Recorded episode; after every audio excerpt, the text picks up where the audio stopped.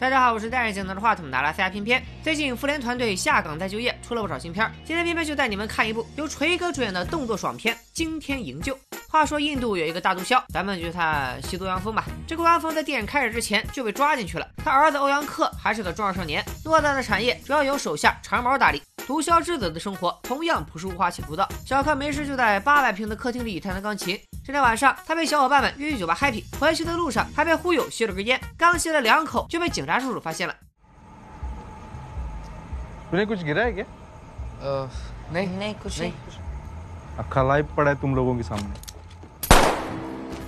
原来欧阳锋有个死对头，那就是孟加拉的头号毒枭赵日天。他心狠手辣，手眼通天，连警察和军队里都有他的马仔。赵二天一直觊觎欧阳锋的产业，于是就趁他坐牢，绑架了他的儿子小克。长毛去牢里向欧阳锋汇报，欧阳锋表示：“我儿子要有个三长两短，你儿子也别想活。”没办法，长毛只好请雇佣兵出马营救小克，请的不是别人，正是咱们刚刚从复联退休下来的锤哥。锤哥这会儿正在玩潜水呢，用一招铜臀铁臂，稳稳地坐在了河底，仿佛在 cos 另一个徐锦江。只见锤哥闭目冥想，眼前间浮现出一个模糊的画面。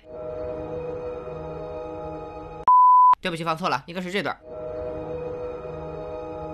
不管怎样，锤哥肯定是一个有故事的男同学。至于他到底有什么悲惨过往，咱们这里先按下不表。从女队员萨吉那里得知，又有大客户下了单，锤哥就和战友们开了个作战会议。毕竟对手可是孟加拉的头号毒枭赵日天，自然需要一个非常详细复杂的作战计划。首先，锤哥单枪匹马深入虎穴，先确认人质是否安全。一旦确定了小克的位置，那就那就直接救出来好了。没错，除了被外面的狙击手同伴抢了几个人头以外，锤哥几乎以一己之力踏平了赵日天的据点，成功救出了小克，就是这么 so easy。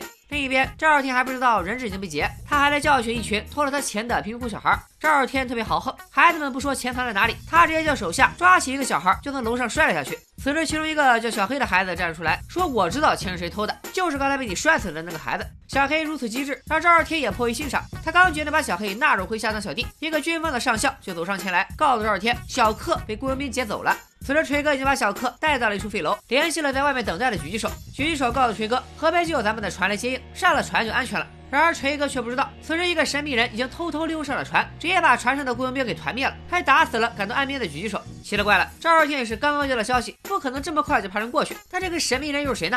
与此同时，萨姐发现客户迟迟没有按照约定把尾款打过来，这明显是要白嫖啊！此时神秘人也露出了真面目，果然就是那个下单的客户长毛。看来他是付不起这次行动的雇佣金，所以决定等锤哥救出小克以后，他再来个半路截胡。你说你这么能打，当初直接自己进去救人不就完事了？现在小克落在锤哥手里，想窃取革命果实哪有那么容易？这会儿赵日天的人马也赶到了，之前说过，连军方和警方都是赵日天的小弟，所以无数警车蜂拥而至，围追堵截锤哥和小克。长毛也趁机抢了一辆警车混入其中。从此处的追车戏开始，是一段非常炫酷的长镜头，强烈推荐大家去看看原片。锤哥一个倒车，把后面的长包撞了个七荤八素，然后趁机带小克冲进了一栋居民楼。警方挨家挨户开始搜索，实话实说，就你们这些菜鸡，找到了也是送人头。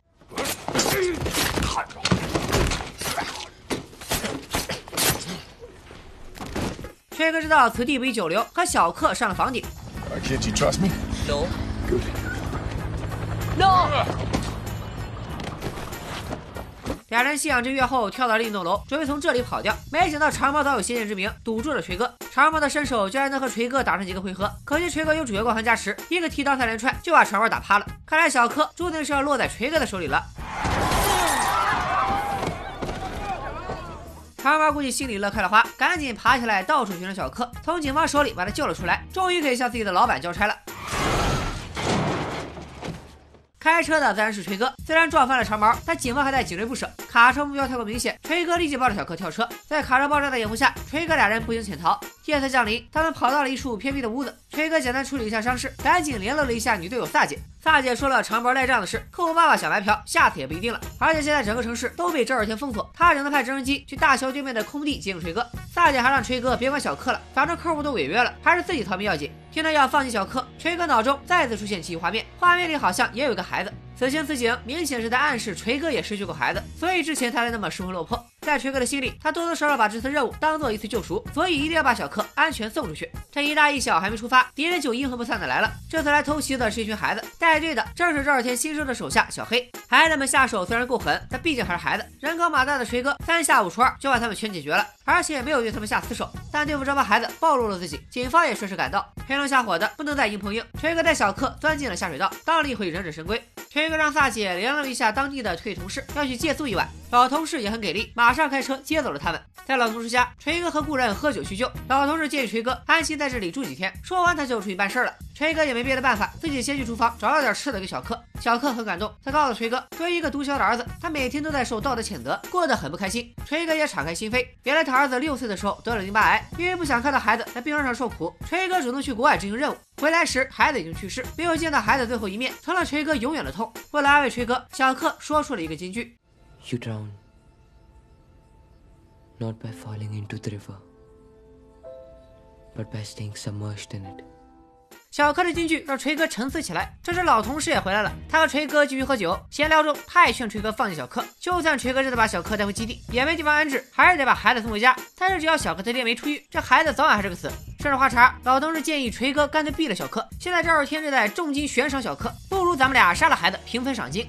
这话一出口，锤哥当然知道老同事已经出卖了自己。老同事说赵二天就是这里的王，如果自己不帮他抓住这个孩子，可能他一家老小的命就都搭上了。别废话了，开打吧！老同事没荒废功夫，甚至拳法还技高一筹。锤哥就要被 KO 时，小康冒出来救下了锤哥。其实不管是老同事还是长毛，他们所做的一切，无非也是为了保护自己的孩子。老同事家不能待了，外面的队友又杀不进来，锤哥只能联络曾是敌人的长毛，毕竟他俩的目标是一致的，都想保护小克。现在萨姐等队友就在包围圈外等着接应，只要冲出被封锁的大桥，小克就安全了。锤哥、长毛兵分两路，长毛带小克伪装出逃，锤哥负责掩护。为了制造混乱，锤哥先发了个意大利炮，在锤哥的乱射下，警方火力都被吸引。锤哥以为这波稳了，没想到人家有更厉害的火箭弹。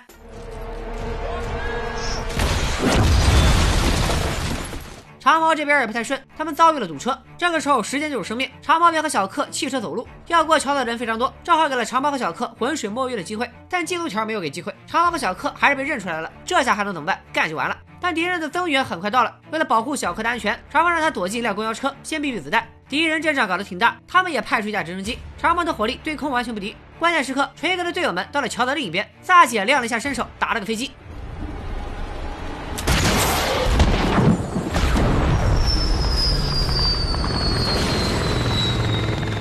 锤哥此时也杀到了桥上，主角到了。作为配角的长毛使命已经完成，当场被爆头。爆头的不是别人，正是那位和赵二天一伙的军方上校。这老头狙击枪还玩的挺溜。雇佣兵这边遭遇重创，发现有狙击手后，大姐再次披挂上阵。他也拿把狙，躲在车下寻找着对手。狙击手对决比的是耐心，老头心急了，看到锤哥就开枪，因此暴露了位置。虽然杀死了老头，但锤哥也身负重伤，他用尽最后一丝力气掩护小柯逃走。萨姐终于接到了小柯，又来掩护锤哥，想让他也上飞机。打中锤哥的正是被锤哥放过一马的小黑。弥留之际，锤哥爬到了桥边，再次看见了死去的儿子，儿子仿佛在呼唤着自己。看到锤哥落水而亡，萨姐忍痛带小克上了飞机，营救任务圆满结束。八个月后，小克已经回到了正常生活。就在有威胁的赵日天，毫无悬念的被复仇女神萨姐给暗杀了。电影的最后一个镜头，小柯也学着锤哥的样子，在水底沉思起来。等他浮出水面，泳池边上似乎出现了一个熟悉的身影。难道锤哥没死，还有续集？今天营救就这样挖了个坑后结束了。听完我的解说，不知道你觉得锤哥这部新作能打几分？我觉得七分是没问题的。他虽然不烧脑，但绝对过瘾。前面提到过，原片里那段锤哥开车勇闯闹市区，并在居民楼里战斗的戏份，是一个完整的长镜头，镜头紧跟着锤哥、小克、长毛杀进杀出，特别有临场感，比玩吃鸡游戏还过瘾。因为也非常期待有朝一日能在大荧幕上看到这一段。今天营救这个名字，估计会让很多小伙伴觉得似曾相识。毕竟动作片里太多营救了，什么飓风营救、空中营救、通勤营救、地形营救一大堆。好在片名加上“营救”两个字，就预示着电影一定紧张刺激爽歪歪。好在经典营救表现不算差，对得起这个名字。如果未来还要拍续集，那锤哥没准能和极速系列的基努里维斯组 CP，成为动作片世界里的杀神组合。今天就说到这里吧。美好的五一假期即将结束，祝愿大家都能吸吸锤哥的超强战斗力，五一后的高考、求职、上班都能顺顺利利。拜了个拜。